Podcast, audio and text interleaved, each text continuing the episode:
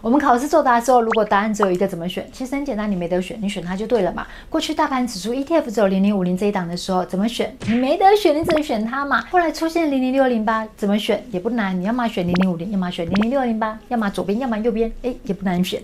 但是你知道吗？现在大盘指数 ETF 零零五零出现了竞争对手，现在有进阶版的零零五零，多了零零九二跟零零九二三。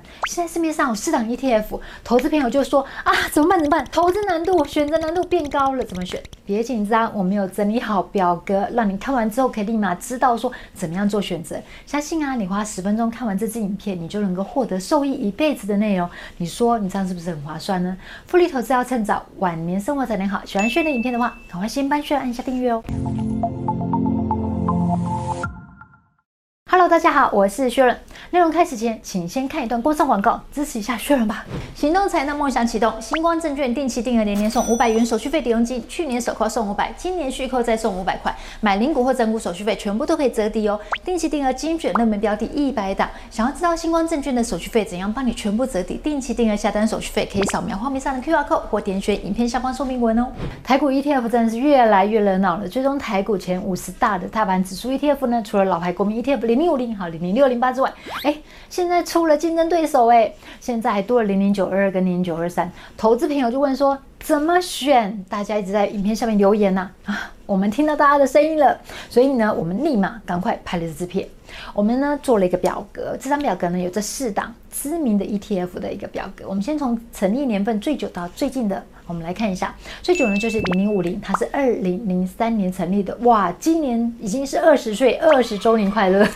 成年养大小孩真的很不容易。我们来看一下零零六零吧，它是二零一二年成立，今年也差不多是小学要毕业的时候了，已经十一岁了。那零零九二三跟零零九二呢，他们两个还是刚出生不久的 baby。四档呢，他们都是追踪台湾五十大公司，但是有一点点差异哦。那我们来告诉你差异在哪里。先看一下零零五零跟零零六零八，因为是老字号，成立时间很久嘛，他们其实一样，就是追踪台湾前五十大公司。而零零九二三呢，哦，进阶版。变聪明了，他们知道现在台湾人现在投资朋友的喜好呢，就是要 ESG 符合社会道德、社会责任、社会道义，而且呢还要低碳。要环保，要爱地球，所以呢，他们的筛选呢，除了市值之外，还要考量到说要符合 ESG，还有低碳。而零零九二二呢，它是跟零零九二三差不多，除了市值之外呢，它要纳入低碳转型的因子在里面呢。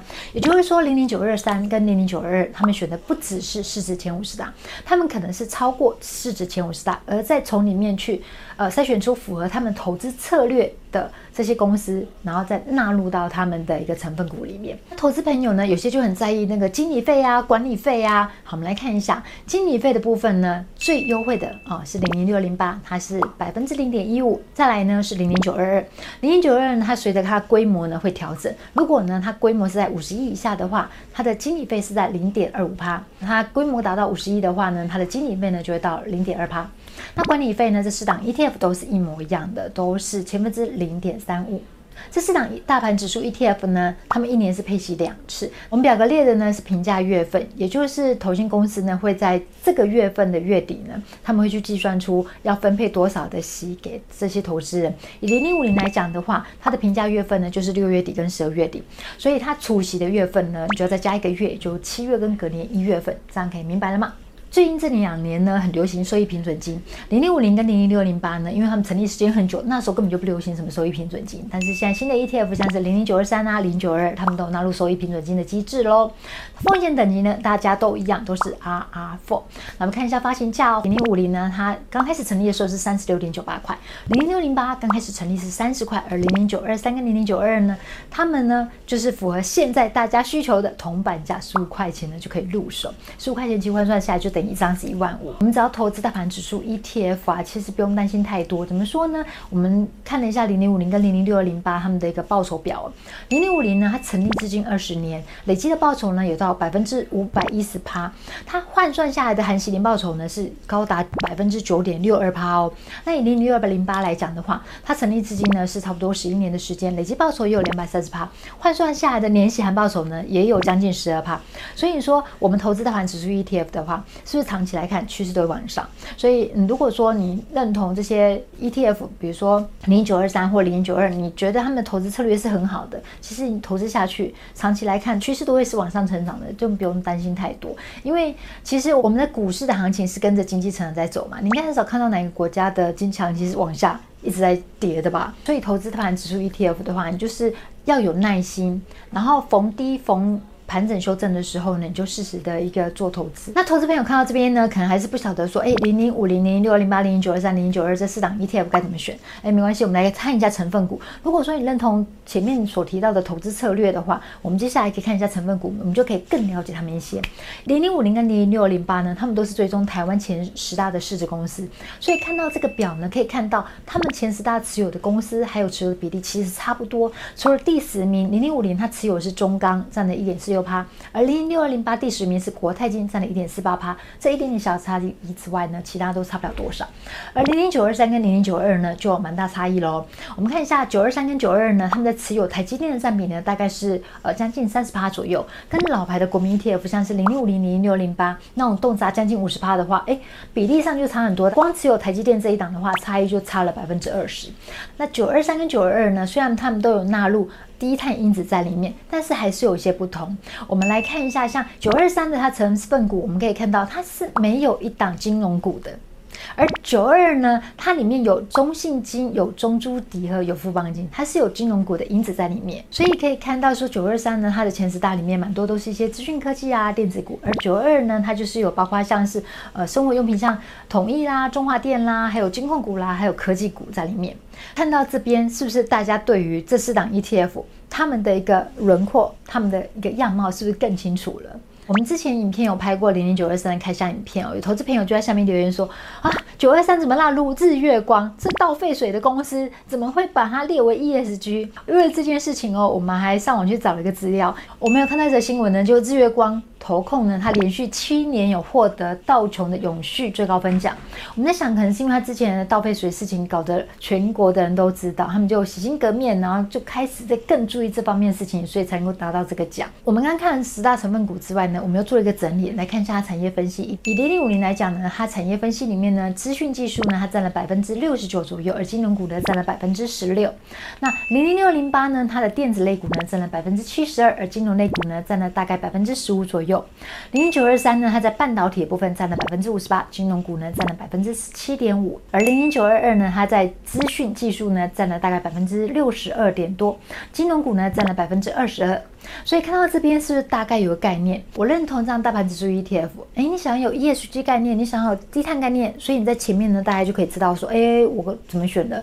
那如果说你还是不晓得怎么选，其实你可以从成分股里面再去做挑选，看你认同哪一档 ETF 的成分股，你觉得哎，这感觉。蛮对你味的，再从这里面去筛选，那，还有价格也是一个考量。如果你觉得一百多块太贵了，你想选十几块也可以。那或者是说你想要选择一百多块用定期定额，或是用零股的方式购买，也都可以。所以看到这边是希望大家到目前为止。对于这四档 ETF 的轮廓要怎么样选这个概念？那如果看到这边你还是不晓得怎么选，没关系，我们再跟你说更简单的方式。如果你是念旧型，就是念念不忘老情的那种型的话，你就选零零五零，因为它成立最久。如果你是节俭美德型，就是勤俭持家型的话，你就选择零零六零八，因为它的经理费最便宜。如果呢你是爱地球做环保，你就选零零九二二、零零九二三，因为他们都有纳入低碳因子在里面。